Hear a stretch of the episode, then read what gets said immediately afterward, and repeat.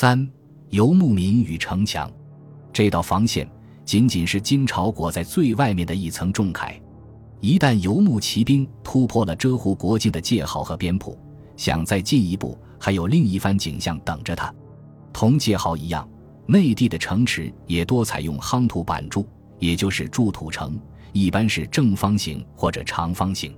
在中国南方，由于降雨偏多，土城容易塌陷。如果财力允许，会考虑用砖灰包砌土城内外两壁。在北方，明代以前。砖包砌城很少见。有一次，金世宗想给上京的城郭包上砖时，宰相劝他爱惜民力，只好作罢。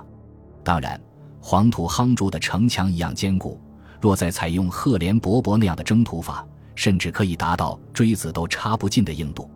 土城倒不可怕，可怕的是中国发展了上千年，到宋金时期已经相当成熟的军事工程学。想象一下。一群漠北赶来的骑士，马鞍下垫的帐泥覆盖着一层薄薄的黄沙，黝黑的面庞犹带着边地厮杀溅上的血污。驻马畅望平原上矗立的那一座座伟岸城池，距离城池老远，草原汉子当成心肝宝贝的战马，就会遇到各种危险的障碍器材，带尖刺的铁蒺藜，满布铁钉的地色，等于现代的布雷区。还有截断道路的巨马枪、绊马索、鹿寨等等。再走近一点，骑士大概会遇到一条环绕城墙的护城河或无水的壕。护城河是一条面阔、底窄的人工河，通常阔二丈以上，深一丈，上面只有一道狭窄的吊桥，通过绞车升降。换句话说，骑士没法像在草原上那样找个下游的浅滩便涉水而渡。和壕的底部可能设有削尖的木刺或其他杀人装置，在护城河外围是威力巨大的床子弩或抛石机的杀戮地带。如果骑士平安越过护城河，便可近距离感受一下眼前这座庞然大物。稍具规模的城池，城墙高大宽厚，而且越往下越厚，四角柱有供瞭望和射击的角楼。城墙顶端有一卷面向外侧的雉叠，高约二米，开有射孔，每隔数尺还开一个垛口，让雉叠看起来成锯齿状，绵密相续。守城士兵藏身雉叠之后，通过射孔或垛口狙击城外之敌。垛口内外敷设篱笆、木桩、土囊、布幔、绳网一类的护具，缓冲城外射入的矢石，甚至有一些应急用的移动碉堡，如行城。砸楼为守军提供防护。夜幕降临后，铁链吊着大火炬从雉叠后垂下，照亮城墙外的一圈警戒地带，防备夜袭。城墙上每隔一定距离，筑有突出于墙体的一种碉堡，下宽上窄，就是前面说的马面。马面上也有雉叠或战棚，看至城角与角楼、垛口呼应，形成无死角的交叉火力。宋元时期，很多城池的马面修筑得非常密集，远远望去，如同由长墙连锁起来的一座座高塔，煞是壮观。城墙的最薄弱处，是容易被撞开或者叛徒偷偷打开的城门。城门通常有吊门做双重保险，城门上筑有单檐或重檐的城楼，城门外侧加筑半圆形或矩形的狭小外保瓮城。堪称全方位立体掩护，瓮城的小门开在一侧或两侧，不会正对城门，所以从瓮城到城门要曲折出入，距离城门五十到一百米远。在护城河内侧，有时还筑有一道低矮的挡墙，大概一人多高，也开有射孔，叫做养马墙，进一步掩护主城。除了一层叠一层的各类城墙，为了抵御北齐冲突。金朝军队还在城门内外构筑过一种迷魂墙，也称八卦墙。顾名思义，应该是一种曲折往复的迷宫式屏障。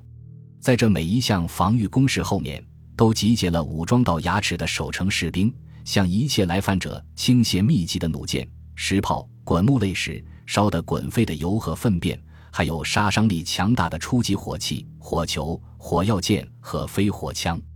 骑士站在护城河边上，昂起头，可以依稀辨认出城上守军那一张张愤怒而恐惧的面孔，在他们之间是一段难以跨越、分判生死的距离，是名副其实的死亡地带。粗汉的游牧民心里大概有点发怵。最符合骑士美学的线条是纵横驰突的直线，而城池设计的美学乃是折线和曲线。在这里，步步惊心，处处杀机。所有空间仿佛都被处心积虑地设计成不利于他和他的战马。骑士费了九牛二虎之力，穿过养马墙和迷魂墙，闯进瓮城，才发现这其实是个伪装的城门，要拐个弯才能看到正门。冲入正门，也许还有一个坑杀人的内瓮城。这个地方狭窄的要命，马掉个头都很困难。待其势力尽艰险，终于从正门冲入城内。也休想纵马驰骋，从东头酣畅淋漓地杀到西头。中国城池普遍设计有大量的丁字街、死胡同，以便巷战。这种重铠全装的坚城，别说游牧民了，对这套防御体系再熟悉不过的中原军队，也常常望而却步。《孙子兵法》说：“上兵伐谋，其次伐交，其次伐兵，其下攻城。将攻城视为下下策。”攻城之法为不得已。修鲁晕，具器械，三月而后成。具阴，又三月而后已。将不胜其愤而以复之，杀士卒三分之一而城不拔者，此攻之灾也。中国史书描述攻城使用频率最高的一个词，恐怕就是以父，形容城墙外侧像蚂蚁一样密密麻麻攀爬的士兵。也可见，在这种场合。人命同蝼蚁一样轻贱。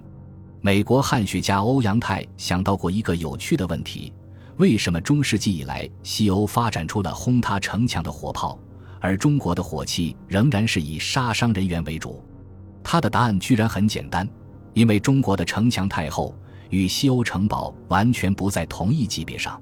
中世纪欧洲的城堡幕墙厚度绝少超过十米，而在当时的技术条件下。任何火炮也轰不开十多米厚的中国城墙。